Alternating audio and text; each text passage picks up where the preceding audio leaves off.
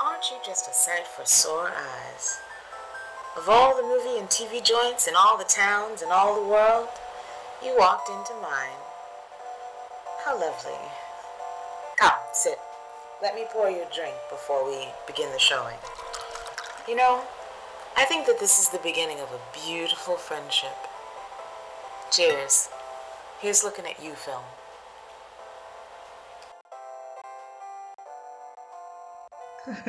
well, hello there. How are we?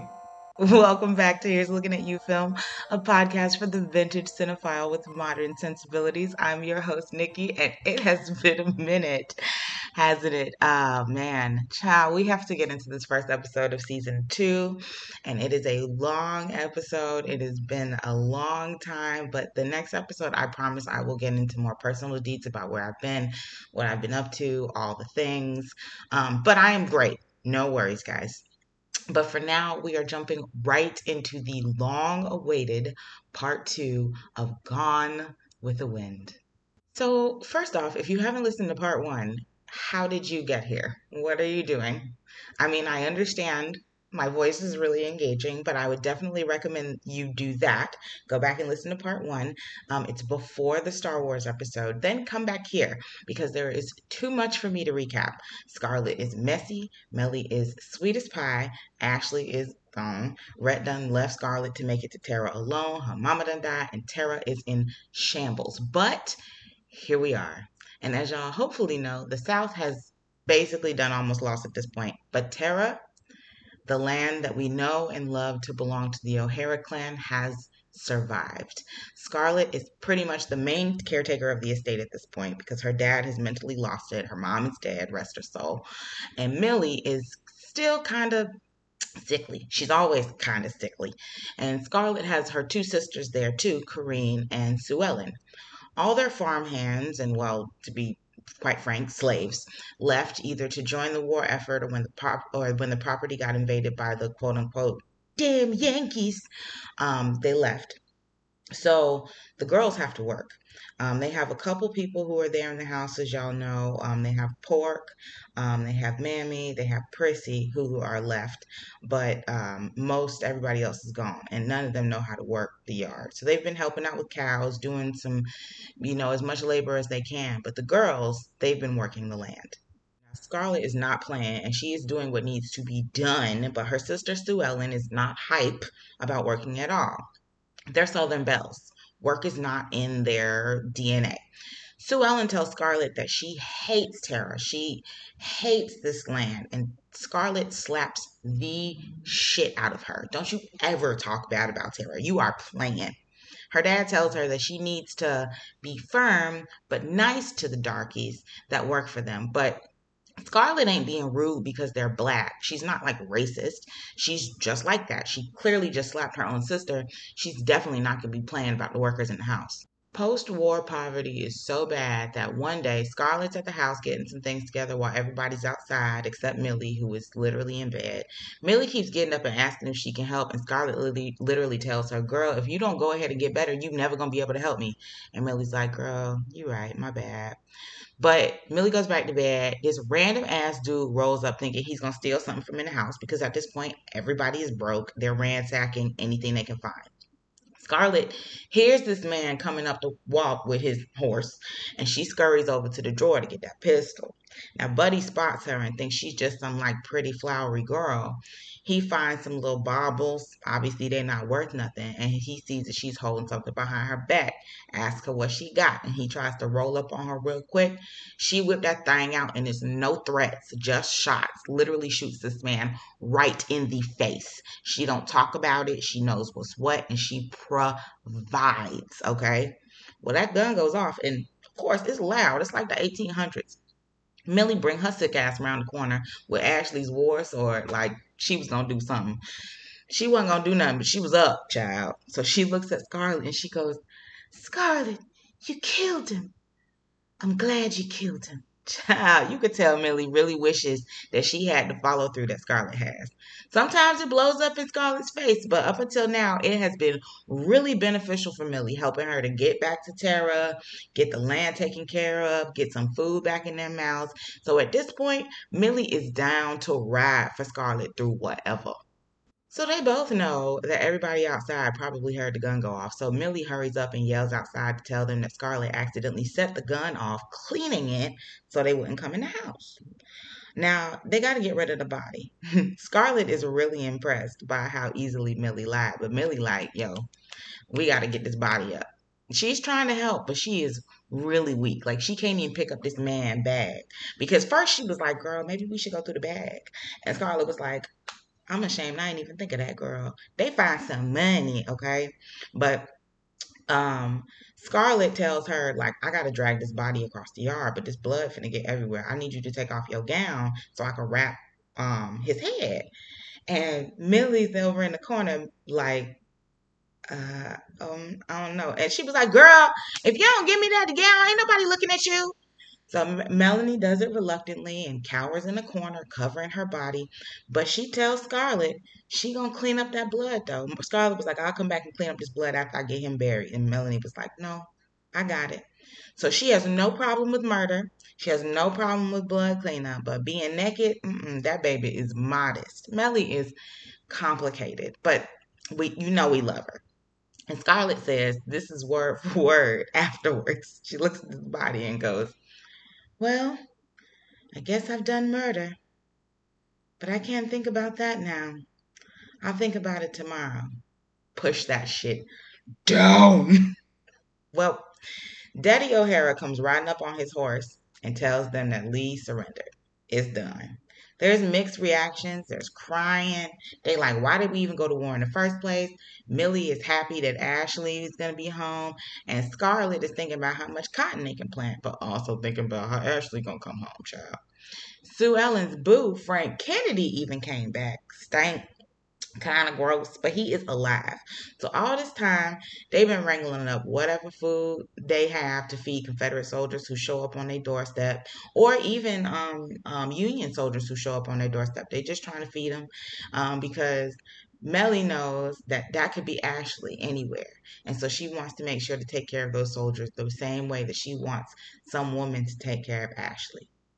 And Millie finds out from one of the soldiers that Ashley has actually been taken prisoner. But that's good news, because prisoner usually means they ain't dead. Mr. Frank Kennedy come inside with his naked ass wrapped in just a blanket looking for Scarlett because his clothes is being cleaned. He just done cleaned his whole body off with lye soap. And since Mr. O'Hara ain't all there, Scarlett is basically the next best person that he can ask for Sue Ellen's hand in marriage. Of course, Scarlett is like, boy, I thought you already asked her, child. She been waiting on your ass. Go on, go on ask her, child.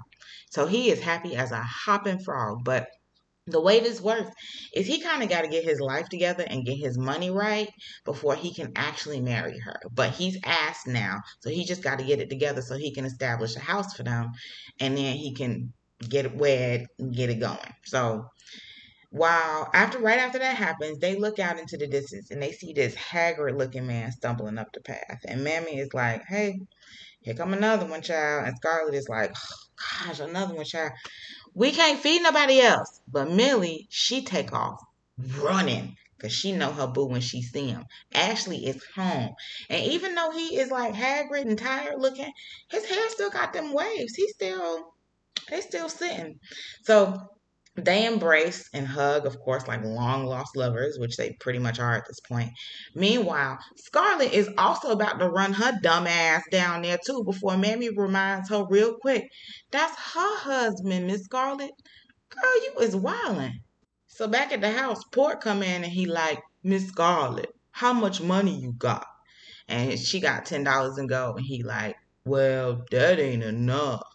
So y'all know how Scarlett's mama died because she caught dysentery from Emma Slattery, that girl, that old white trash, Mr. Wilkerson. They words, not mine. They always call him that old no good white trash. Um, that so he was messing with Emma, Emma Slattery, got her pregnant, and um, Scarlett Mama had been going over there and midwifing and um, baptizing their kids. Well, she ended up catching some stuff from Emma, and that's how she ended up dying. Well, now, Mr. Wilkerson, trash ass, done switch sides. He's a Union man. He's a damned Yankee, not a Confederate. And his carpetbagger friends said they raising taxes on Tara to $300. Scarlett decides she finna go ask Ashley. And Pork is like, oh, Ash- Ashley ain't got it. And she's like, Well, I can ask him, can't I? Now, we all know women like this who basically use their situations of distress as a reason to call on men who usually don't belong to them. They having some kind of trouble and they just need to call this specific person when they got a ton of other people they could probably ask, child.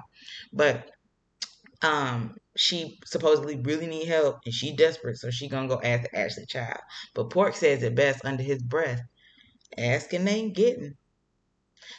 so she run her ass out to Ashley, who out there hammering something. Who knows why? He talking about Abraham Lincoln. Every time he start talking, it sounds like dreamland. It sounds super whimsical. It is annoying, but we're gonna talk about that later. So she tells him about the tax situation, and she's being all damselly in distress and crying. And of course, he's like, "Dang, I ain't got it, but I wish I did, man. I feel like I suck."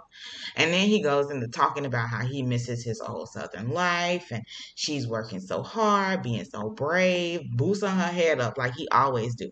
So she all of a sudden she start in about them running away together. She even goes as far as to drop in that Melanie can't have any more kids, so she'll have kids for him. Child, are you kidding me? Straight ruthless. She's like, there's nothing to keep us here. And Ashley says nothing except honor. Ever the valiant gentleman. so, of course, Scarlett start crying. And he come over, he starts hugging her, kissing her forehead, then straight kisses her, like kisses her, kisses her. Ashley, what are you doing? It's already confusing enough. You know this girl. Anyway, she giggling. She talking about, you do love me. You do love me. And he's like, yes, I love things about you. Yeah, but if you keep talking like that, I'll leave. I'm never going to forget about Melanie. I'm never going to forget her. So she's like, well, then what do I have to fight for? What do I have to live for? And he's like, Tara. So she's like, You're right, Ashley. My bad. I'll chill. Don't even worry about it. Right after that, Wilkerson rides up with Emma, who is now his wife, in the carriage, offering to buy Tara. Child, Scarlett is definitely not having that, especially from the man messing with the woman who inadvertently killed her mama. So she tell him off and throw some dirt at him. Well, he's on his way out. Scarlett's dad comes riding his ass out on a horse, chasing after the carriage like a madman, and tries jumping the same fence that broke his leg before the war. Well, this time Gerald O'Hara breaks more than a leg. He breaks his life what is what does that even mean? He breaks his leg. He well, you know, anyway, he child, he dead. It's sad. even though she could have sold his watch to make some money for the taxes, she gives his watch to Pork, who is weeping like a baby. But she don't even have time to think about her father's death. She is too worried about that three hundred dollars. And Mammy tells her, You've been so brave. You just gotta go on being brave. You know for facts we are going to talk about that later because she doesn't even have a chance to break down. All of a sudden, she remembers someone who might just have that money Rhett Butler. And after thinking about Brett for the first time in God knows how long, she looks at herself in the mirror and realizes how pale and thin she's gotten from the stress, lack of food, and hard labor. Plus, she don't even have nothing cute to wear. Then she looks up. The curtains. These long, elaborate green velvet portieres. And even though Mammy tries to protest because that's Scarlett's mama portiere, Scarlett says, These are my portieres now. And she's going to use them curtains to make a gorgeous, gorgeous gown. And she's going to Atlanta to see Captain Butler.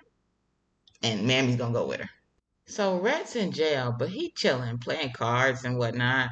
So someone comes in to announce that another one of Captain Butler's quote unquote sisters is here to visit. So apparently he ain't been too lonely in jail. So he, in comes Scarlett and her gorgeous, gorgeous gown. And Rhett, originally, he was kind of like, who is it? But when he heard that she had a mammy, he knew exactly who it was. So Rhett is complimenting her left and right. And she out here acting like she and Tara are doing just fine, putting on hard, acting like she is so sad that he's in jail. Until he holds her hands and sees the palms of her hands.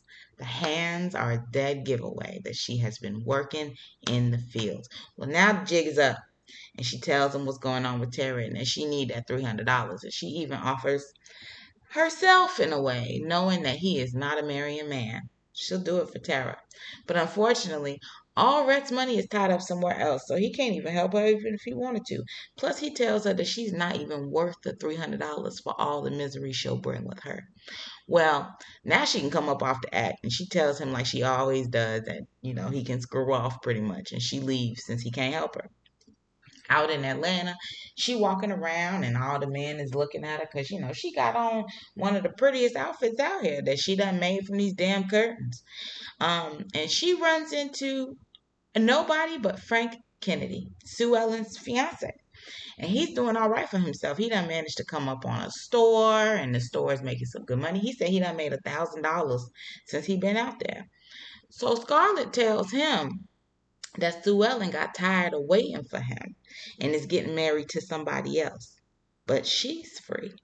Sis looked at Mr. Kennedy and literally saw dollar signs. And you might be thinking, well, why didn't Scarlett just let him marry Sue Ellen and get the money from them? Well, then Scarlett's not in control anymore now, is she?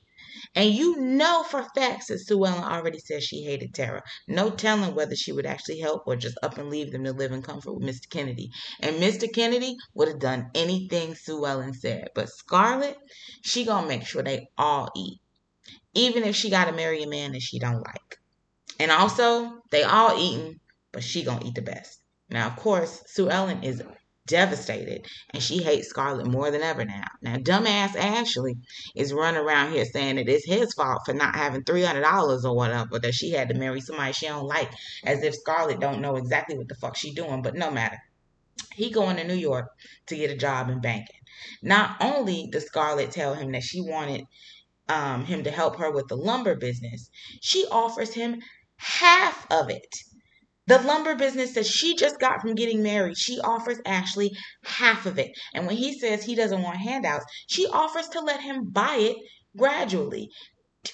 She is offering this business that she just came up on to another dude. But he's like, nope, leaves the room.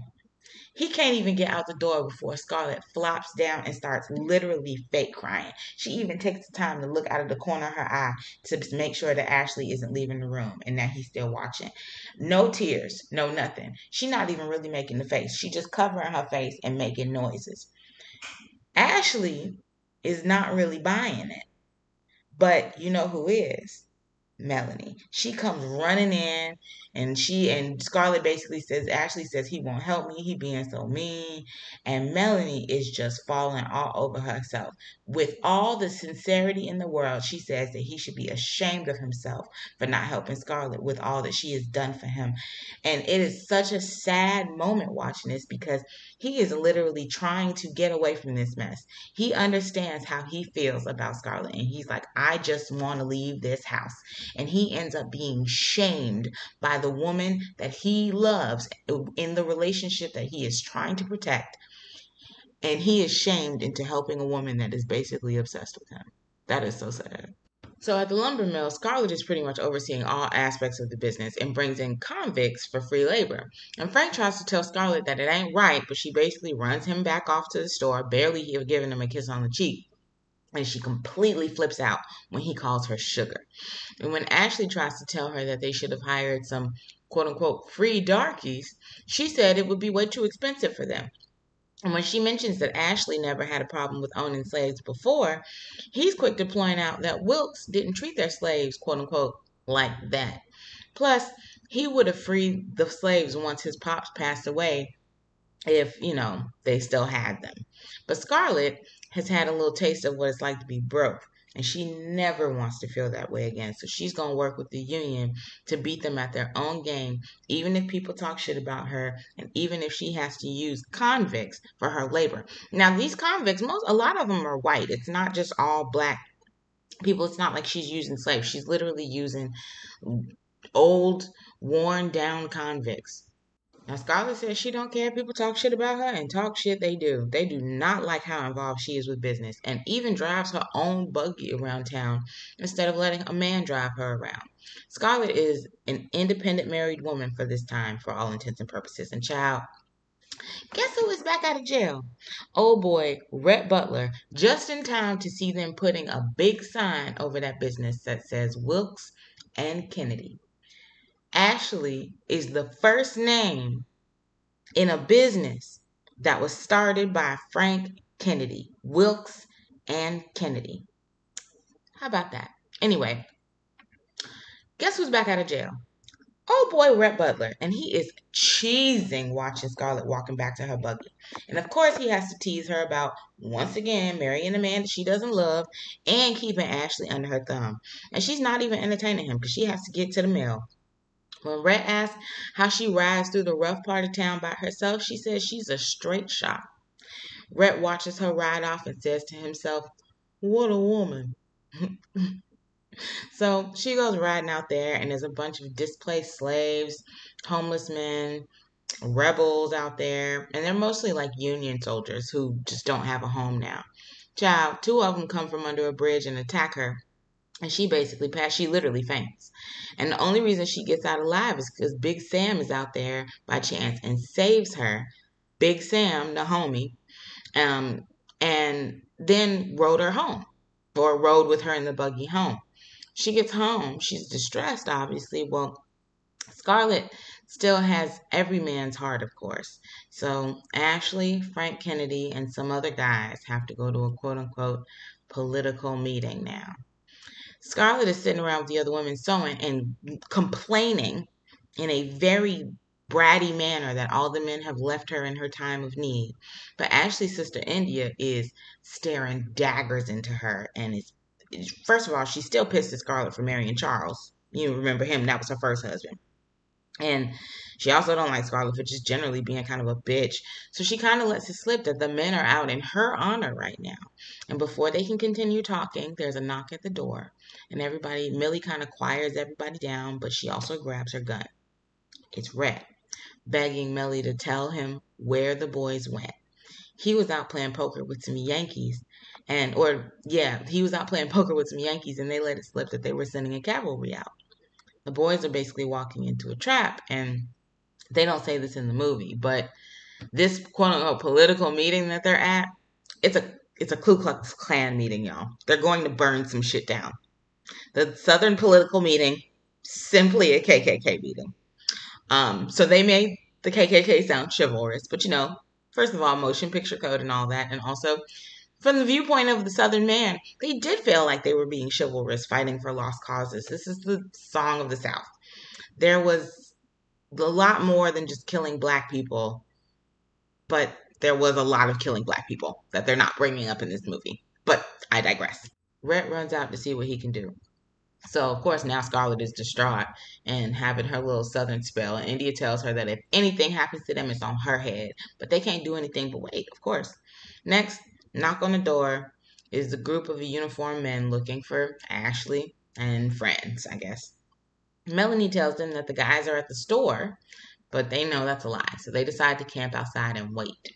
Melly, who's always keeping her wits about her, tells them to just keep knitting while she reads David Copperfield. Nine chapters pass before they hear drunken singing coming up the walk. The boys are back and toasted out of their minds. Ashley is literally slumped, leaning on someone for support. And Melly immediately starts chastising them for their drunken behavior, even getting Rhett to admit that they were with Belle Watling, if you see what I'm saying. Captain Butler's lady friend, you know? Belle. So the Union captain asks for Rhett's word as a gentleman. As a gentleman? Of course!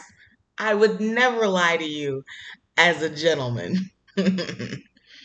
Melly and the women are so disappointed in them. And the Union soldiers who wanted to arrest them now see that basically they're being shamed by their women, which is punishment enough, I guess. So they leave. And as soon as they're gone, they spring into action. Ashley isn't drunk. He was shot in the shoulder during the standoff, but was able to sneak away before he was spotted. And his drunken acting was actually because he was physically trying not to die. He's been shot in the shoulder. Scarlett is holding Ashley's hand when Rhett asks if she's wondering where Frank is, you know, her husband. She's like, Oh, did he go to Belle's with you too? He says, Nope. He's laying in the middle of Decatur Road, dead. R.I.P. Frank. So you know Sue Ellen really, really, really hates Scarlett now. Well, because Rhett needed an alibi for the boys, she did take them to Belle's. So Melanie wanted to come by and personally thank her. Belle pulled up when it was dark to Mellie's house and asked her to get into her car. See, Belle is the lady of the night, but she also tries to keep it classy and would never want a proper woman, especially like Melanie, to be seen cavorting with her. Men, it's whatever. But Belle knows what comes with her reputation, and she doesn't want Mellie to have any part of that. But Mellie is so kind that she doesn't see any of that. She just sees the woman who helped save her husband's life. Belle even tells her, if you see me in the street, you ain't even got to acknowledge me. I know what's up. But Mellie's like, I would be proud to be under your obligation. And of course, Mellie will wave because she's Mellie. Scarlett, meanwhile, is getting drunk. She's in her black dress mourning period again, and this time she's actually kind of in mourning. It's more of like a guilt thing than anything else. She can't even look at Frank's photo because she feels like she done married this man, made him miserable, and now he's dead because of her. And she hurriedly gargles some cologne um, because Rhett's here. Um, she tries to get rid of the brandy smell because she's been getting drunk this whole time. She tries to hold her hiccups in, meet him downstairs. And by the way, Mammy does not like Rhett at this point. Well, that cologne didn't work. She still smells like brandy, and Scarlett basically descends into a sobbing mess, saying that this is the first time that she knows what it feels like to be sorry for what she's done. And Rhett flat out tells her that she may be sorry, but she wouldn't have done things any differently because she's about that money. Rhett literally does not care about her crying. He's trying not to laugh at her sniffing and sniveling because she looks like a child. Um, she's having a crying fit, and he says he wants to change the subject. She is like, "What? What do you want?" He says, "I can't go on without you." And this man, who is not a marrying man, asks Scarlett O'Hara Kennedy to marry him, and she's like, "Stop playing with me, Rhett." And Buddy gets down on his knees and he starts saying some corny shit. Like you can tell he's like literally just saying it to like see if he can get a rise out of her. And she's like, you know what? I don't want to get married. I don't even like being married. And he was like, okay, but you were literally married to a little boy and an old man. Like I'm the right age and I know how to, you know, the women like it. Just try getting married for fun. And she's like, Well, you know what? You dumb for wanting to marry me when you know I love another man. and she said with a smirk on her face. And Rhett is like, Stop that. Stop that bullshit. And he grabs her and kisses her hard, like sexy style. And y'all know the motion picture code said you can't kiss that long on screen, but he was, mm.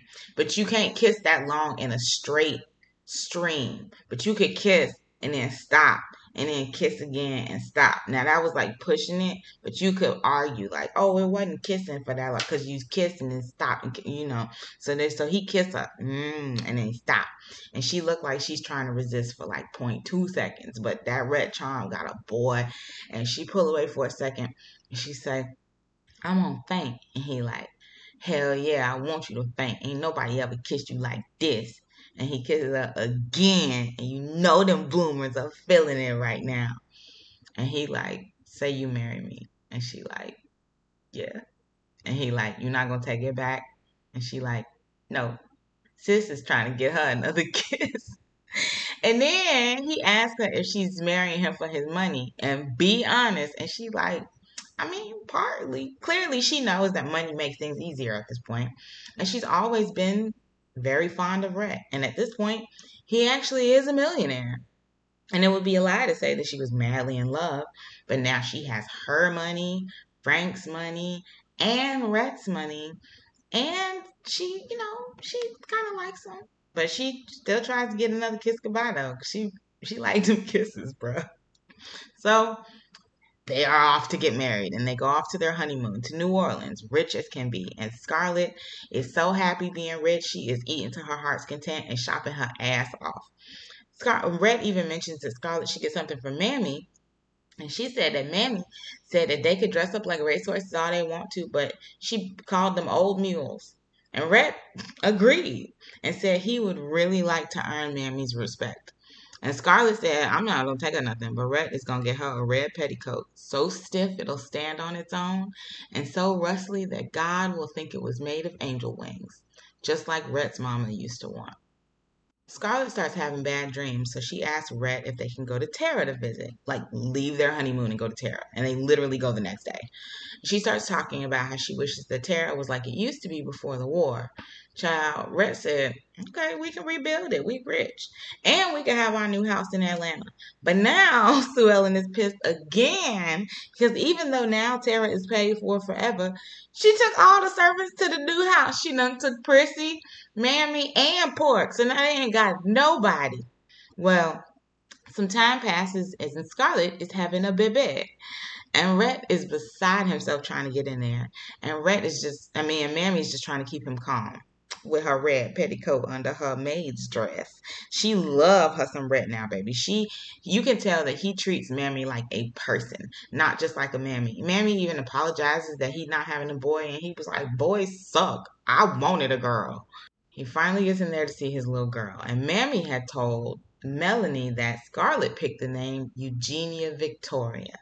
Rhett is in there being a daddy, like baby talking his little girl, promising to buy her a pony. Baby's literally a week old, and he is he cannot get enough of this baby. Now Rhett is being the cutest dad ever, and meanwhile Scarlett is the ultimate baddie diva in bed. She has the most perfect dark brown waves just cascading over the pillowcases. Her brows, Scarlett's brows are my I, I model my brows after Vivien Leigh's brows. Scarlett O'Hara's brows sit exactly the way I want my she just always looks like mm, mm. So brows. She's got on this turquoise robe with white feather edging and huge bell sleeves. She has a couple outfits with these huge bell sleeves, but that are super tight and cinched. Oh, that is my everything I ever want. And her sheets are like gold. She's mag fucking magnificent. The picture of beauty after a week after giving birth. Melly comes in and they're talking about how blue this baby's eyes are. Blue is the Bonnie Blue flag. And Rhett decides that that's what they're calling her. Bonnie Blue Butler. That is a cute ass name. And later on, Scarlett is measuring her waist. It's 20 inches. Now, you know, normal, you know, the dimensions everybody talks about 36, 24, 36. I think that Marilyn Monroe was around that, or maybe she was a little bit off from that. 20 inches is small. But I know that the girls, they want that small waist. But she said her waist is 20 inches, but she wanted to get it back to 18 and a half. Mammy basically tells her, girl, you got a mama body now, and you are not getting back to no 18 and a half. And Scarlett tells Mammy, well, you know what? I ain't having no more kids. And uh, Mammy like, mm, Rhett said he gonna want a son next year, and she like, well, mm, I'm not gonna do that. And also, you can tell Rhett I'm having dinner up here. I'm not going downstairs. So she goes in the drawer and pulls out this picture of Ashley that she still has, and like is staring at it. Rhett come in and he is in full mubby, hubby mode. He's being the cutest husband ever. He's like, "Oh, you want to have dinner up here? I, can I come have dinner with you?" And at first she like, "Yeah." Then she like, "No, I actually, I look, I, mm, I don't want to have kids." Um, and Rhett knows at this point that she's been down at the lumber mill where Ashley is. And Rhett basically tries to tell her, look, I feel sorry for you because you are missing out on real happiness for a dream that won't even make you happy. But she just wants Rhett to be sure that she know, he know she don't want no kids, which basically for this time is refusing sex. And he's like, you know, I could like divorce you for this. And she's like, you would talk about that. You would talk about divorcing me. I'm just saying I don't want to have no kids. And he was like, you know what? It's cool. I, I'll get it elsewhere. It's no problem. And so she says, all right, well, FYI, just in case you change your mind, I'm going to lock this door. Okay, and he was like, "You, you know how catty she getting?" Rhett said, "You know what? That don't even matter to me because ain't no lock gonna keep me out." And Buddy literally walks over, boom, kicks the door so hard, a piece goes flying off the um off the frame. He goes into the next room. He pours a drink. He takes a sip of it, looks up at this painting of Scarlett, and throws the whole glass at the painting. He is mad, mad, having his little dramatic moment. And this is very similar to the moment where Scarlett gets upset and throws that um teapot at the at the wall when she first confessed to Ashley and Rhett met her for the first time. It's a very similar moment. They are so much alike. Um but you could tell he thought he really thought he was making her happy for a second and he was like same old shit. So he goes to Belle Watlings to vent. He's going off about basically how shitty Scarlett is. And Belle's like, it really don't matter what you say and how you feel. You still love that girl. And Rhett, eh, and she was like, well, you know what? You got to be there for the daughter because the daughter is worth 10 of the mother, which is like one of my favorite lines. She's worth 10 of the mother.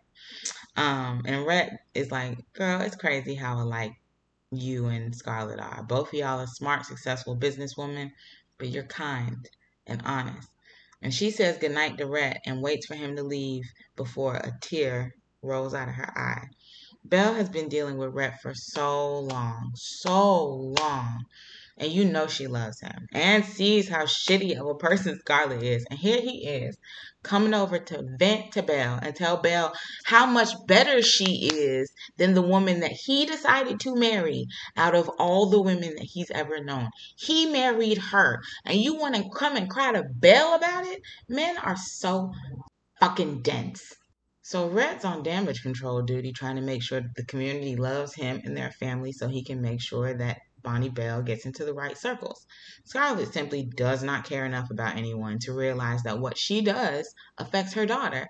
And the people love Rhett and they love how much he loves his daughter. So by default, they love Bonnie.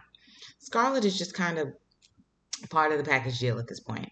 And Rhett was serious about buying Bonnie Bell a pony. As soon as he could get her on a pony to practice riding, he had her up there. Meanwhile, Scarlett stops by to visit Ashley at the office. It's his birthday, and Melly is throwing him a surprise party that he already knows about, but he says he'll act surprised. You know how that whole thing goes.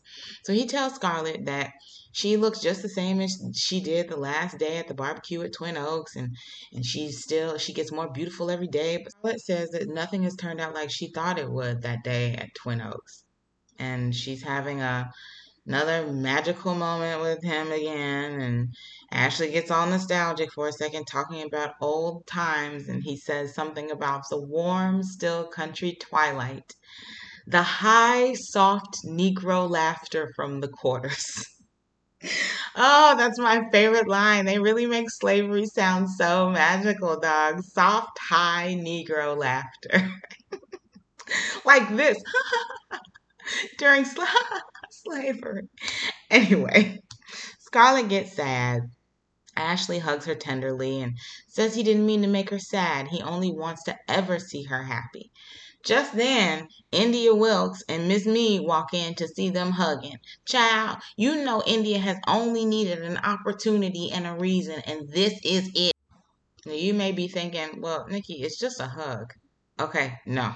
A hug in these times in this economy in the 1800s means a whole lot. Or maybe it's like the early i think it's still the late 1800s anyway so back at home Scarlett decides to play sick so she doesn't have to go to the party child Rhett snatches them covers off her so fast and tells her to get her ass up and get ready for this party because everyone in town knows because india you know she made sure that the word was spread fast and she's gonna go and make sure he's gonna make sure that she goes and faces all that embarrassment he practically throws her out of bed, goes to the closet, picks out this red ass elaborate dress, and t- makes sure to tell her to put on rouge so she quote unquote looks the part.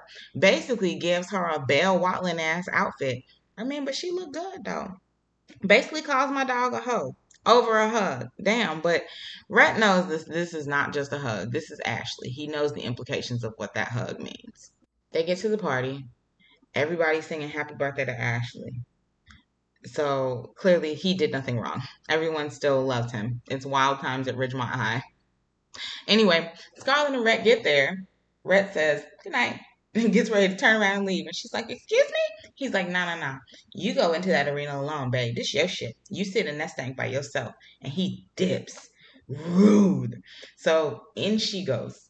Whole party stops. Even the music stops, bro. Like, damn, even the fiddler knows what's going on. Melanie, so she's standing there like a, a, absolute baddie in her red dress. Melanie is wearing this like blue and purple kind of very homely looking dress. Melanie looks like literally always looks like a nurse. She looks like um the most homely, sweet woman. And Scarlett got this elaborate hair, this like the, the eyebrows, this red. Dress. So anyway, Melanie makes a beeline for this girl and kisses both of her cheeks warmly and tells her that India couldn't make it to the party. So she needs Scarlett to help her receive her guests.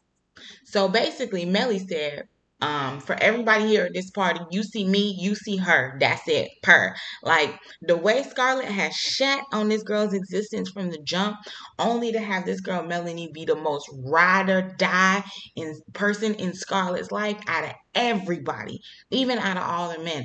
The Melanie that's the ride or die right there. That's that's my best friend. It, but like Scarlett don't see it like that. But Melanie, if that song was out when Melanie when they were Melanie would have been playing that song every day and thinking that like sending it, texting it to Scarlett, and Scarlett would have just sent her like a little thumbs up emoji on it. Wouldn't even responded. But Melanie would have been like, That's my best friend. She a real bad bitch because like anyway, you get what I'm saying.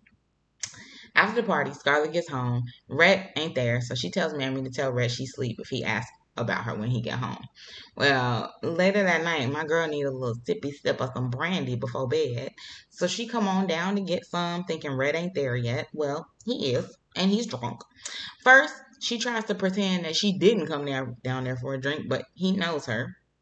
He's known her this whole time. He also knows that Melly probably stood beside her, even knowing what was going on and actually will not be physical physically unfaithful, but he damn sure has strayed mentally. And I think that part of Melanie's thing about Ashley, honestly, and I think the reason that she is so quick to just love Scarlett is because she knows that even through all the rumors, even through everything, Ashley has would, would never do anything. He knows that. And so by default, she also knows that Scarlett could never have done anything because Ashley wouldn't have done anything. Anyway, back to the story. So, um, Scarlett keeps trying to get up, and Rhett keep trying to talk to her. He keep pushing her back down in the chair because he want to basically tell her she ain't shit. He puts his hands in front of her and says, "I could tear you to pieces." And then he's standing behind her. He puts his hands on either side of her head and puts his hands, like his fingers, in her hair and pushes each side of her head, and he says he wants to smash her skull between his hands like a walnut to make her forget Ashley. And Scarlett tries to play cool and tells him sternly to take his hands off her, but her eyes look terrified, and she's breathing hard. But she says she's not afraid of him, and this is simply something that Rhett will never understand. Good night. She heads to the stairs to go to bed, and Rhett stops her and kisses her. Then basically says, You locked me out so you can think about Ashley, but you're not locking me out tonight.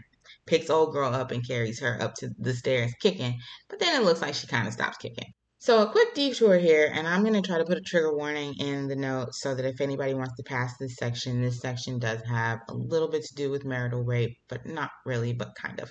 Um, so if you do want to skip this, I'm going to put something in the notes about it, but it'll probably be about a minute or a minute and a half up. Um, anyway, this is where it gets complicated. So people would say that this is marital rape. She has already said that she does not want to engage with, into sex with him. He says, no, you are going to tonight. With just this fact alone, Yes, it is. But I think there's a couple things that we need to consider, and all we have to work with is the material here. But I think there's three things to be consider. Scarlett wanted to stop having contact with Rhett because she didn't want to have kids. There is nothing implied there to say that she doesn't like being intimate with him. It is just her body that she is concerned about because she is always self first, self preservation first before anything else. But it's not suggested that she doesn't like it. And as a matter of fact, every time Rhett kisses her, she seems to be super into it.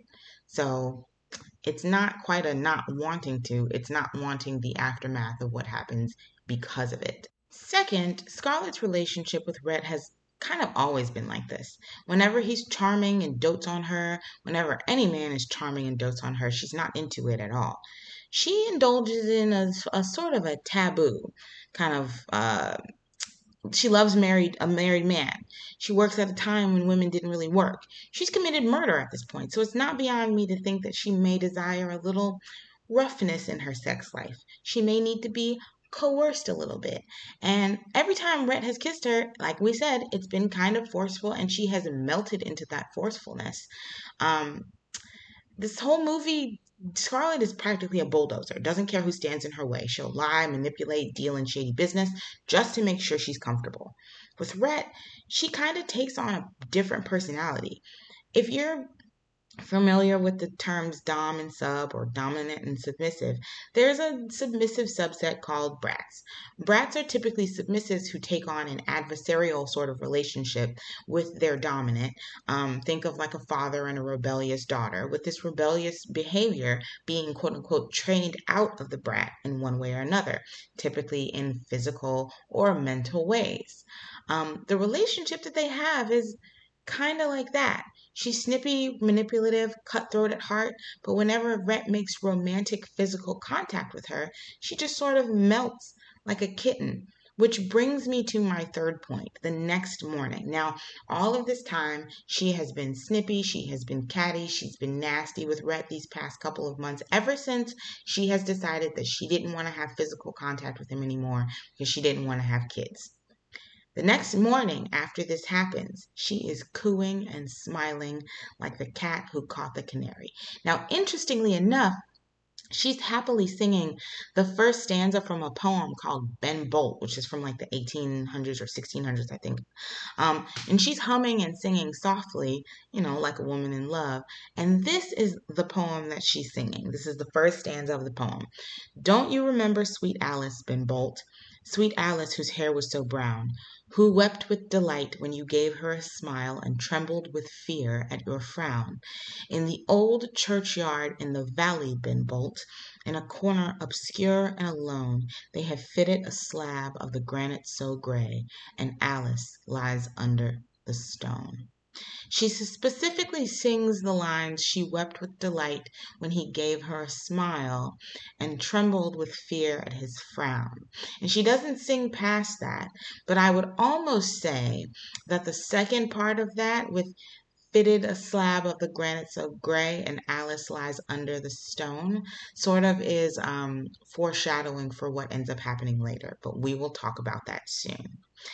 Um, but Anyhow, considering the relationship between her and Rhett, her specifically singing the line, She wept with delight when he gave her a smile and trembled with fear at his frown. That is very poetic. Anyhow, Rhett eventually comes in and apologizes. Apologizes for his behavior and how rough he was with Scarlett. And she is visibly disappointed about this apology. It's almost like she thought this passionate encounter sort of rekindled something in their relationship when for him this was just a result of like his drunkenness and depression. First, he says that they should just admit that they fucked up and get a divorce. And Scarlett is put off and doesn't want to do that because she says it'll be a disgrace to her family. Now, she has a bunch of excuses as to why she doesn't want to do it and never says it's because I love you, it's because I care about you. She says it's about her family. But anyway, Rhett basically asks if she would divorce him if Ashley was free. She just tells him to leave her alone. She never answers the question. well, no mind. He's going to leave and go to London, and he's taking Bonnie Bell. This went from a, being a dope ass morning to a lame morning very fast. Um, out in London, Rhett is being the best daddy that he can be, but of course, baby girl wants to go home to her mama. She is very afraid of the dark. She misses her home. Now, this, my friends, is where it gets complicated if it wasn't already bad enough. Rhett comes back home with Bonnie, and Scarlett is actually very happy to see Rhett. She has a big ass smile on her face, and I don't know how he missed that. But he is giving her dry ass responses. He is paying her dust. So she matches his energy. She she's like, okay, well, fine. You don't like me, I don't like you. He even tells her that he left his bags back at the station, and he's dipping out again right after this. Like he literally just does not want to be home, but not before telling her, mm, "You look a little pale. Is it because you miss me? Is it because you you haven't been taking care of yourself?" Well, no, she's pale because she got pregnant from that one night that they were together. So clearly, we see why she ain't want to engage because mm, they're both pretty fertile. It just took one time. But she says she's not any more happy about it than he is. And I think when he first got there, I think she was excited to tell him that she was pregnant and she wanted him to be happy about it. But then when he when she says that she's pregnant, he's happy for just a moment, but she has put herself back in the place of, well, he don't want me, so I don't want him. So then he has to act like he's not happy about it. So they are both happy about this pregnancy, but are both pretending that they're not for the sake of the other person. So he makes a joke and says, Oh, well, since you're not happy about it, maybe you'll have an accident. She swings at him the way that she, you know, she does all the time, oh, you know, but she swings at him. They're on the stairs and he dodges. So down she goes. She topples right on down. She's in the room. And he, so now he's worried, of course. So she, he's in the room and she's crying out for him. And he's outside distraught about her, but they're not talking. She's calling out for him, but when people ask her what she wants, she's saying it's no use. It's no use because she thinks he, he don't love her and he's not gonna come. And Rhett wanted that baby, man. He like it, Melly comes in to tell him that Dr. Mead had left, and Rhett immediately thinks that Scarlett had died. Like he says, Scarlett's dead. That's his response. He's having the guilt trip of a century. But Melly is as sweet as ever. You know her. And he even tries to hint to Melly that Scarlett's in love with Ashley and doesn't love him. He tries, to, he doesn't outright say it, but he's like, if you only knew why we can't be together because she loves someone else. But Millie is like, girl, she's like, you believe those rumors? No, you shouldn't. She tells, um, and she says that even though Scarlett lost this baby, he, she's sure she'll have another one. And Melanie reveals that she's having another baby as well. Now, as we know from the first pregnancy, she basically had um, preeclampsia. She had like it was a it was a high risk pregnancy. So her having another baby is super super super high risk. But she wants to bring that new life into the world, and she believes that you know babies are beautiful. And so Scarlett now, after a while, is feeling a little bit better. So Rhett decides to have a real heart to heart with her. He tells her he loves her and he kind of wants her to just sell the mill so they can spend more time together because he feels like the mill is taking them away from each other. And Scarlett is literally starting any argument she can. She don't want to quit the mill. She's, he said, "Well, I want you to quit so you can spend more time with me and Bonnie." And she's like, "Well, you know, you always been trying to make Bonnie love you more than she loved me, and also like I want to keep making money because you know we could run out of money." And he's like, "We are never gonna run out of money. Like we are doing so well. If you sell the mill, we'll have a lot of um, pocket money, backup money, and we have my money. But Rhett, through this, is keeping a level head, just trying to keep her on task and trying to really appeal to her to make this thing work. And it almost seems like it may kind of be working. Meanwhile, Bonnie rides up. She's talking to both of them, and she says she's about to jump with her horse um, without someone out there with her. And she's hard headed, just like her mama and her daddy. And even though they try to stop her, she is just like Scarlett's dad. You see where this is going? She tries to jump and she's sitting side saddle and she tries to jump that hurdle, baby, and it don't make it. It don't clear. And down she goes. And that neck is broken. And baby is gone. Child, you know half of what was keeping them together was Bonnie Bell. So at this point, everything goes to shit. All of this is accounted by Mammy to Melly through her tears. But basically, Scarlett blamed Rhett for teaching Bonnie to jump. Rhett claimed that Scarlett never loved that girl. He went out and shot the pony. Then he locked himself in the nursery with the body for two days. And he said he not putting that baby in the dark. She's scared of the dark. They want to have a funeral. And, and Rhett said, I will shoot anybody who come in here to take this body, child. This is the scene that I know got Mammy that Academy Award because I'd be damned if I'm not even a little teary eyed every time I watch it. When I tell you, Mammy is crying over Rhett. A lot of films and media make house staff feel so secondary, but you really get the idea that man, their house would not have been a home without Mammy, and she really like was a part of their family. So Mammy called for Melly because she knows that if Rhett won't listen to reason from anybody else, he'll listen to her. So she tries. She goes in. Mammy prays that the angels will intervene for them. And Melly finally comes out and says that Captain Butler is happy to have the funeral the next day. Right before she passes out, child. They get Melly home and Melly is is dying. She is dying, dying. That baby did it for her. And the ladies are all waiting to see her. India is crying, wants to apologize, and says, like, I gotta tell Melly I was wrong about something. Um, and the doctor like, child, Melly no, but she says she want to see Scarlett. She she she actually just called for Scarlett right now. So Scarlett goes in, she crying, she having a little moment. She tells Scarlett to care for Ashley, just like Ashley asked Scarlett to care for her when he went to the war. But she also says, but don't let him know. To the end, she will not believe that Scarlett is after Ashley and expects her to look after him from afar. She also asks Scarlett to take care of Beau, her son. And finally, she says, Be kind to Captain Butler. He loves you so.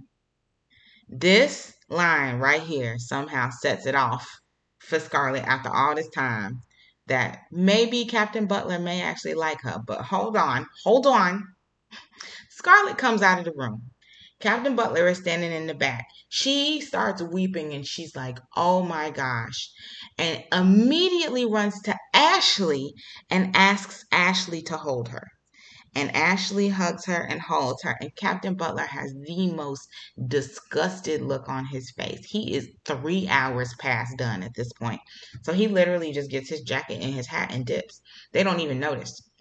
Meanwhile, Ashley is literally devastated that his wife is dying in the next room. I need y'all to understand his wife is actively dying right now. And Scar- Scarlett is like, Oh, Ashley, what are we going to do? And he's holding this girl's glove. He's like, I don't know what I'm going to do. And, and Scarlett at this point literally says to him, You really love her, don't you? Bitch, what?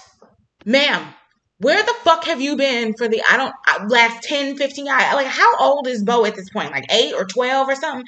Bitch, you have thrown yourself at this man for so long. You got more yards than a football on Super Bowl Sunday. Ma'am, what is your life? She ain't even all the way dead. Your husband is in the room or he's already left, but he was in the room. Everybody knows you have been throwing yourself at this man your whole life and you are having a jealous moment right now as his wife is dying in the next room. Sis, bye. Big time bye. Get the fuck bye. But of course, Ashley is so devastated. He's not even thinking about it. He's still, he's just devastated. He, and so now she says, Scarlett says, You should have told me years ago that you loved her and not me. If I was Ashley, I would have been looking for hidden cameras, and they didn't even have TV or movies back then. I would have invented the concept of TV in my mind, then looked around for a hidden contraption where someone could record my reactions visually to things, and people could watch an edited version for their entertainment later on. Because what the fuck, Scarlett? Are you kidding me? All of this time and you say you should have told me years ago that you mm. well anyhow somehow this made scarlett realize that all this time she thought she would be upset actually losing ashley but she's not. She realizes now that she loves Rhett now but he has dippy dipped now. So now she's out running in the fog looking for him. Rhett she gets home and she is calling for Rhett. She's running up the stairs calling for Rhett, looking around in the house for Rhett. She gets upstairs and he is chilling. She tells him that Melly is, she tells him that, you know, Melly's gone now. And she realizes how much she loves him. But Rhett is done. Like, done, done, done. The most poetic thing about this moment, actually, is that he proposed to her while she was in all black. The first time he danced with her was while she was in all black. After after Charles's death, the first time he danced with her, she was in all black. The first time when he proposed to her, she was in all black. And now, at the death of their relationship, she is once again in all black. after losing Bonnie Bell. He says that Bonnie was basically holding them together, and Bonnie was like seeing a version of Scarlett before the war, before she became ruthless, when she was still charming and lovable and had life and zest. But Bonnie Bell is gone, and she took all the joy when she left. Scarlett is apologizing and crying for real this time. Like this whole film, her crying has kind of just been like sounds, but that face was dry though. Baby's eyes like were were the makeup was still sitting. Um, you know, she had you could tell she was a little sad and things was sitting on her chest, but baby, these eyes are red. And she just keep telling Rhett, Rhett how much she loved him. She is begging him and pleading him. But baby is done done. I feel like I know they don't put no birthdays in here, but I feel like Rhett is a Scorpio because when we love, we love hard and completely, and we get jealous real fast if we feel like we got to compete with anybody, and we will fight. We'll fight through the. We'll be like, hey, I know you looking over there, but baby, don't forget me. I'm here. But you know what? When we're done, we're done we are done done. And no tears, no begging, no I love yous will help. You're one, two, three strikes, maybe four, five, ten, but you're out. And he literally gave this girl a whole relationship to get over her shit with Ashley. And she never did. Now we get to the most famous part of the film. This man has packed his bags. He said, mm, I'm out. Thanks very much. He's leaving, going back to Charleston. She comes racing down them stairs in that black dress. and I got to do my best impersonation. Rhett, Rhett, Rhett. But if you go, where shall I go? What shall I do? And with that, Rhett says his famous last words. Frankly, my dear, I don't give a damn. Boop! Walk off into the fog. Bye, bitch. oh, shit. So she's officially like alone, alone. She ain't got her baby, her husband. You don't even see Mammy and nobody around. She just out here by herself. So first she like, I gotta find a way to get him back, but I can't think about that right now. I'll think about it tomorrow. Like like when she committed the murder, that I'll think about it tomorrow. But then she says, but I have to think about it. What else matters? What else do I have? Same as she said with um Ashley when he was like, "You can't, I can't be with you. What else do I have?" Well, as her father told her, Ashley told her, and Rhett told her that land matters, and she gets her power from the red earth of Tara. She knows that she needs to go home to figure out how to get them. She needs that strength, and tomorrow's another day. And that's how our movie ends. This story has so much to discuss from top to bottom, and I'm gonna try to get through it fast because I know we already been here for an hour. But I just want to touch on a few points. First of all, the tagline on this film, if you read it on, um, it's streaming on HBO Max. It says Scarlett O'Hara's battle to save her beloved Tara and find love during the Civil War. She sis was not looking for love at any point. She thought she loved Ashley. She thought she had found love in Ashley, and basically rejected the thought of love in anything else except money and so I'm pretty sure that her finding love during the Civil War was her realizing that she loved money. And this may be a hot take, but I've kind of always felt like she didn't really like love Ashley. She had like a childhood crush on him, the way that you have a crush on someone when you're young and, you know, impressionable and you really admire someone. But after that, Scarlett's last happy days were that was her last happy day was that day at 12 Oaks at the barbecue. And part of that day involved her not only being in love with Ashley, but also having this deep disdain for Rhett, having witnessed her confession. And everything that she did from that day on, I think was just stuck in that day, stuck in that feeling. Even as she grew as a person, even as Rhett grew as a person, even as Ashley grew, even as he got married, even as Melanie grew she was stuck in that day, the last day of the South that she knew and loved. However, all that Southern charm, that that Southern love that she had was for show. For Melly, Ashley, Frank, even her sisters, they got Scarlett, the Southern Belle, the one that wanted to make appearances, who did everything to, to, to look good for the public. But you know who got the real Scarlett, Who encouraged the real Scarlett? Rhett and the house staff. The house staff because she didn't need to put on for them, and Rhett because he wouldn't allow her to. He would call her out in two seconds and didn't care. During the film, Scarlett straightens herself up and tries to make herself pretty for Ashley twice. Once before she confesses her love to him at 12 Oaks, and once before she presents the scarf to him, both when she is very young. Every other time she sees Ashley, she is just how she is. She is working in the yard. She is her, you know, sad best. Um, you know, but she puts on a um, an emotional act for him constantly, tries to basically emotionally blackmail him at any moment that she can. But Rhett, she tries to freshen up, comb her hair, pinch her cheeks. She notices how bad she looks. The moment that she realizes she needs to go see Rhett for that money, she immediately runs to a mirror, even though she claims not to like him. She knows he can see through that manipulation tactic. She he knows that she that Rhett cannot be emotionally blackmailed.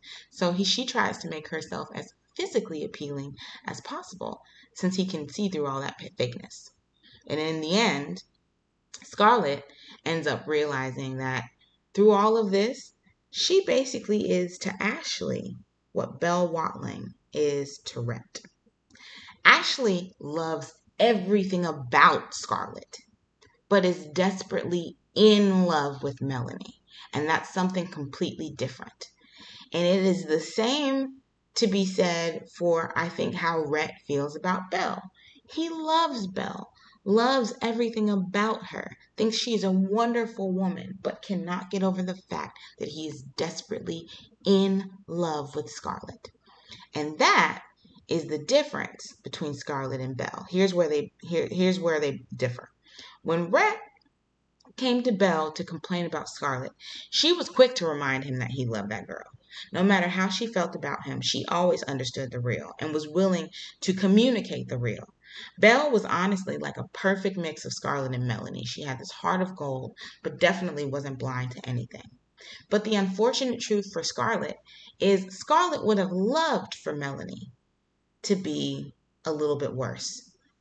But the real reason that she hated Melanie so much is because she would never do anything wrong and would never give Ashley any reason to leave. Never give Ashley any reason to complain about her because Melanie literally is like Princess Diana status at this point. It's like if I, it, would be like if I liked Tom Holland but then I found out that he was gonna marry Zendaya. Nobody would ever take my side if I was like, oh, he should Tom Holland should be with me instead of Zendaya. People would be like, I would say, bitch, shut up to myself. Clearly this is Zendaya. Like that this is Melanie.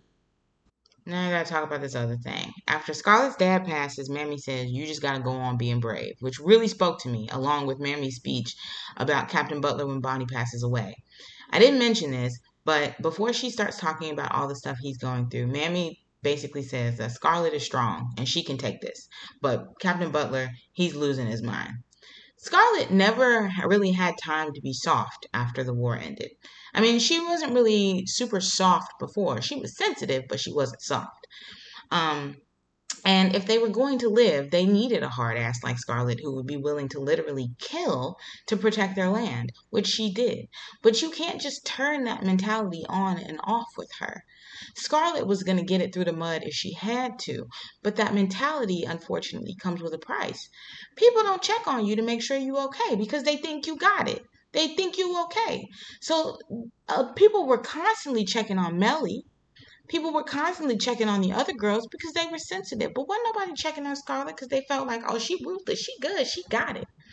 Mammy is in the hall crying about Rhett when Scarlett, who has just lost a pregnancy recently, has now lost her only alive daughter in the same way that she lost her dad. Damn, can you check on her? Can you sit with her?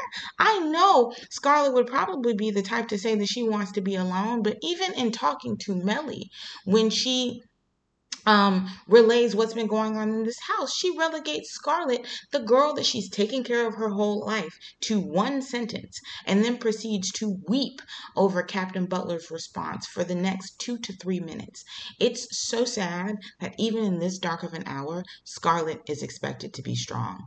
This is the prime example of the male view of women. I think that a lot of women either see us as a Melanie or a Scarlett. We either um, are sensitive, soft, motherly, um, caring, um, the Madonna complex, or we're Scarlett. We're hardworking. We're, you know, ruthless. We're cunning. We're manipulative because we're obsessed with money. We're obsessed with making sure that we can see the finer things in life. But there's this weird crossover that we'll talk about in a moment in Belle. But I think it's interesting that these two women are sort of like pitted against each other. But even in them being pitted against each other in a movie form, Scarlett constantly hates this woman who only loves her. And Melanie has every reason to hate Scarlett and doesn't. Scarlett has no reason to hate Melanie and does. It's clear that Melanie is the prime prototype for the um, American Southern woman who still exists in her femininity, while Scarlett represents this like new age of woman who is progressive and won't let the man take the lead. And the only man that's even a man like Rhett Butler, who is strong and capable, isn't even able to lead her. And she doesn't realize how much he even loves her until it's too late. This is a cautionary tale from Hollywood about what happens to women who don't invest enough time in love and family and invest too much time in money. You end up surrounded by big things and having lots of money, but being alone. That's what they want you to think. To be honest, not one of these love stories are really happy for this to be this beautiful song of the South. Not one not even Melanie and Ashley. It's clear that Ashley has some kind of fondness for Scarlett, especially as she's grown into this beautiful, business savvy woman right in front of him. He was so honorable that he was willing to leave so as not to be around Scarlett to avoid even having the thought. Scarlett marries once out of bitterness, once for money, but with Rhett, it's interesting. It sort of feels like if two best friends decide to get married and it never felt romantic or magical, but it felt familiar, like two people who truly understood each other. Um, and Ashley and Melanie, when Ashley talked about Melanie um, earlier in part one, he said that Melanie understood him. And I think that in a way, much like Ashley and Melanie understood each other, there's that same kind of dynamic with Scarlett. But because she was so blinded by money, she wasn't able to see it until too late. And honestly, the older you get, you realize that that understanding is what love really is. Those butterflies, the nervous feelings, the chasing, the longing, the things that we saw Scarlett feeling for Ashley, all those are red ass flags. You shouldn't be longing for a person that you have actual physical access to. If they go out of town or if you're in a long distance relationship or whatever, sure, long away. But if they are physically present, and they are not accessible to you, baby, it's not yours. And there's nothing to long for. Rhett was always accessible to Scarlett at any given time, so much so that he decided that out of all the women that likely loved him, he wanted to settle down with her because he felt like they had the most in common. The saddest story really is Belle's. She is so sweet, kind, caring, nurturing, and you know that she loves Rhett. And again and again and again, he has to she has to hear about this girl Scarlett who treats Rhett like he is trash beans. Meanwhile, she's out here taking him in, rescuing him from soldiers, helping him get away, just being ride or die, and still gets passed over. Now, I'm sure they kept great company when the deal was that Rhett wasn't gonna marry anybody, and so it was just known they probably neither one of them was probably gonna marry anybody, and they were probably gonna end up being life partners, um, similar to a situation like um, uh, dangerous liaisons, kind of. You know what I mean. Anyway, but not not as cruel, obviously, because Bella's a good person. But she knows now that it wasn't that Rhett couldn't marry. He just didn't want to until he could have Scarlett, until he met the right person. But he still wants to kick it with Belle when he and Scarlett fall out. Um, and that shit, that hurts. I was almost hoping at the end that Rhett was going to tell Scarlett that he was going to go off with Belle. But they were actually setting up for a sequel where maybe they can get back together. And of course, that never happened. But I really felt bad for Belle, just knowing that she was probably the best person for Rhett. But Rhett was just so entangled in love with Scarlett that it just wasn't going to work. Melanie's story itself is probably the most interesting story here because she really is perfect. There is no point in this movie where she does anything unlikable, ever. Even when she's gullible, she's likably gullible. She's likably helpful to everybody.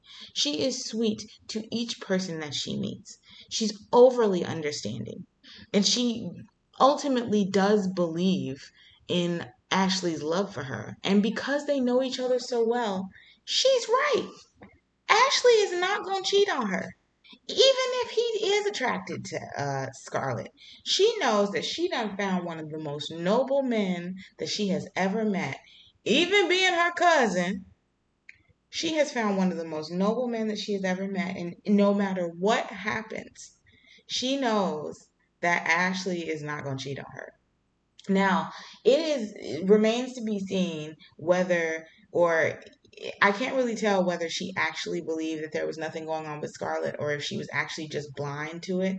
But I think knowing how much Scarlett had helped her and knowing that Ashley would not cheat on her just put her in a place of peace.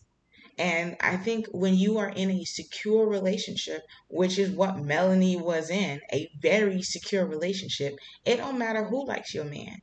It don't matter if your man thinks other people are pretty. It doesn't matter if your other man is if your man is looking at other people. If you know that your man is going to be faithful, there's literally nothing that you need to worry about. And that's where Melanie was. I'm pretty sure she was like, you know what? It really, no, nothing that anybody says matter because I know at the end of the day, Ashley didn't cheat on me. I know that Scarlett didn't cheat on her um, husband. And I know that Scarlett is not with. So what are we talking about? We're not talking about what ifs. We're talking about what is. And Ashley, Melanie knew that what was was that she had a faithful and loyal man to the end. And that, my friends, is what we call a secure relationship, secure attachment. Now, of course, we can't leave without very quickly discussing the big ass elephant in the room. And I'm not going to go into great and sordid detail about this big ass elephant because I know I didn't mention a couple things about it during this.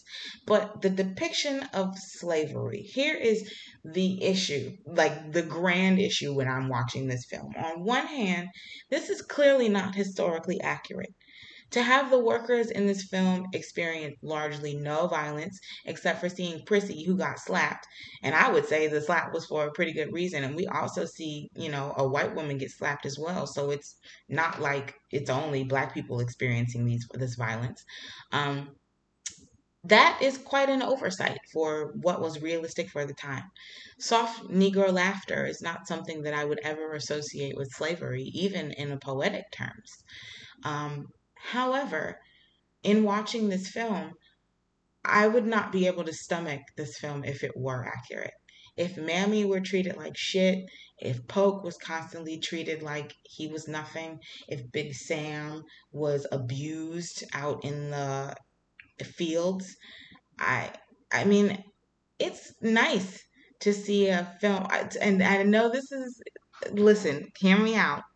It is nice to see a film where the black cast are inherently all good and the shittiest person in the film is a white woman. And the film does not end well for her. This is no offense to my white lady friends. I promise you. I love y'all for my friends and my kinfolk and my allies. I love all y'all. But y'all know y'all get a lot of happy endings in these movies and these TV shows. You know, even when y'all don't get the man, y'all still be happy about it at the end. Um, especially in older movies, y'all got a whole whole lot of happy endings, which is I think also the reason that I kind of like Alfred Hitchcock movies because some of them was like kind of happy endings, but some of them were not, and I like an ending that's not quite happy. But anyway, y'all got to get a lot of happy endings, and this was not happy for y'all. Um, of course, we are very proud of Hattie McDaniel for her Academy Award, but I think I may have discussed this in the first episode, but I do want to bring this up again. She wasn't even uh, she almost couldn't even go to the ceremony clark gable had said that he wasn't going if hattie couldn't go because like that's not fair and she still had to sit in like a separate section because at this time segregation was still very much legal. It was a legal thing that kind of had to happen. It, like, I mean, obviously, you could not have segregation, but you would need everybody in the room to agree that segregation is wrong. And I'm sure you will not have that in 1950 something. So, unfortunately, she's relegated to a different area of the room. This woman poured her heart out into a role, did a beautiful job, an amazing job, a, a good enough job that she is the first black woman to be nominated for an Academy Award and win, and was almost not invited because they were so hell bent on upload on upholding the law that they were willing to overlook her contributions. And of course, you know, the other black cast members who weren't even considered for an invite because they, they weren't considered important enough to the principal cast. So this film does have like a little bit of a bitter history, especially me being a black woman watching it, regardless of how good the story is. But there are also such good parts of this story that I can't help but love it. This movie is four hours long, and I have watched it probably six times in my life. That is 24 hours almost gone from my life based off of this one movie. Should you watch it? Like I said, it is almost four hours long. Um, the version that we that's on HBO is a like sort of like a very straight version. But if you watch, I think if you download it or if you rent it from like um, Amazon, or if you see it on Turner Classic Movies, I believe, they'll show you the um, cinematic version, which includes a 20 minute uh, intermission, which has like a clock on the screen that ticks down for you to take a break. Because if you were watching this movie in a theater, obviously an almost four hour movie, you would need a break to go get snacks, take a pee, whatever. So, um, this movie's four hours. And I would venture to say it's two different films at literally at the halfway point. The first part of the film is like a war epic. There's so much about the war that I think some may be accurate, some maybe not, but a lot of the first part of the film is how Southerners felt about the end of the South, about the end of this beautiful moment in their lives when it was just cotton fields and not having a care in the world. Basically, living in in a house with servants built in that you don't have to pay for and being completely taken care of. You get good food. You get um, the best of whatever is available to you. Your grounds are beautiful. You have wonderful fruits and vegetables that are being grown and you're being taken care of by people that you are not paying. But because this is just a part of your life you think that this is normal and it's right and it's beautiful and you have a right to that life. And unfortunately, the people that you are using who are not being paid and who are being utilized and who are being treated like literal appliances are not getting anything out of this. So unfortunately, that way of life had to die. So the first part of that movie, the first part of the movie is the death of Southern life. And the second part of the film is the death of the Southern marriage, the death of the Southern romantic dream. And so we are experiencing, we see Scarlett wearing black a lot in this film. And typically, when something is dying, she is wearing black.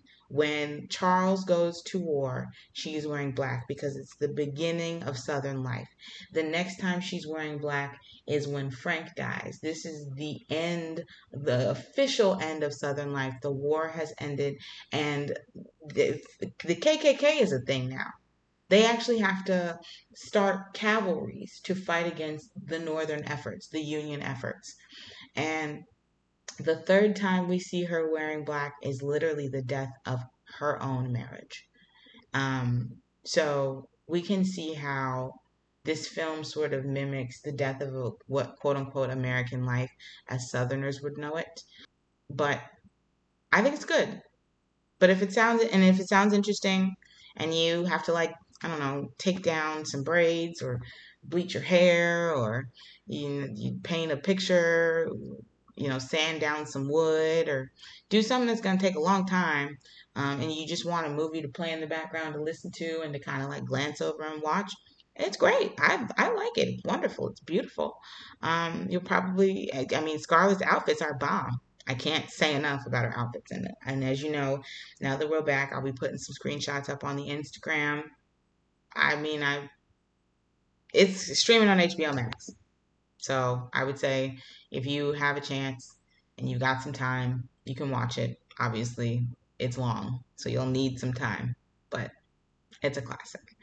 Um, the plot is not exactly the movie itself is memorable as a whole.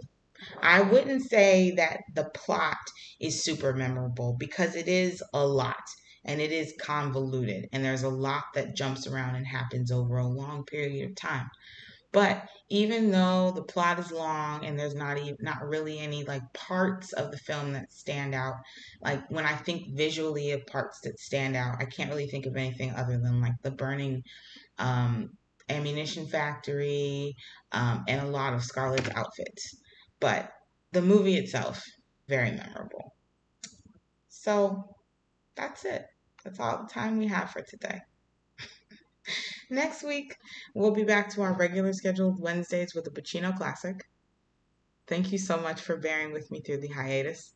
Life got crazy, but welcome to season two. Uh, please follow the podcast on whatever platform you use, right wherever available. I'm going to be doing some updates on the YouTube and on the website pretty soon. Um, and you can also always check out the Life Pod Instagram. Follow me on Twitter at film underscore Nikki and send any collab requests, advice, movie recommendations, or general greetings to Here's Looking Podcast at gmail.com. Thanks for tuning in. And if I don't see you, good afternoon, good evening, and good night. Cheers!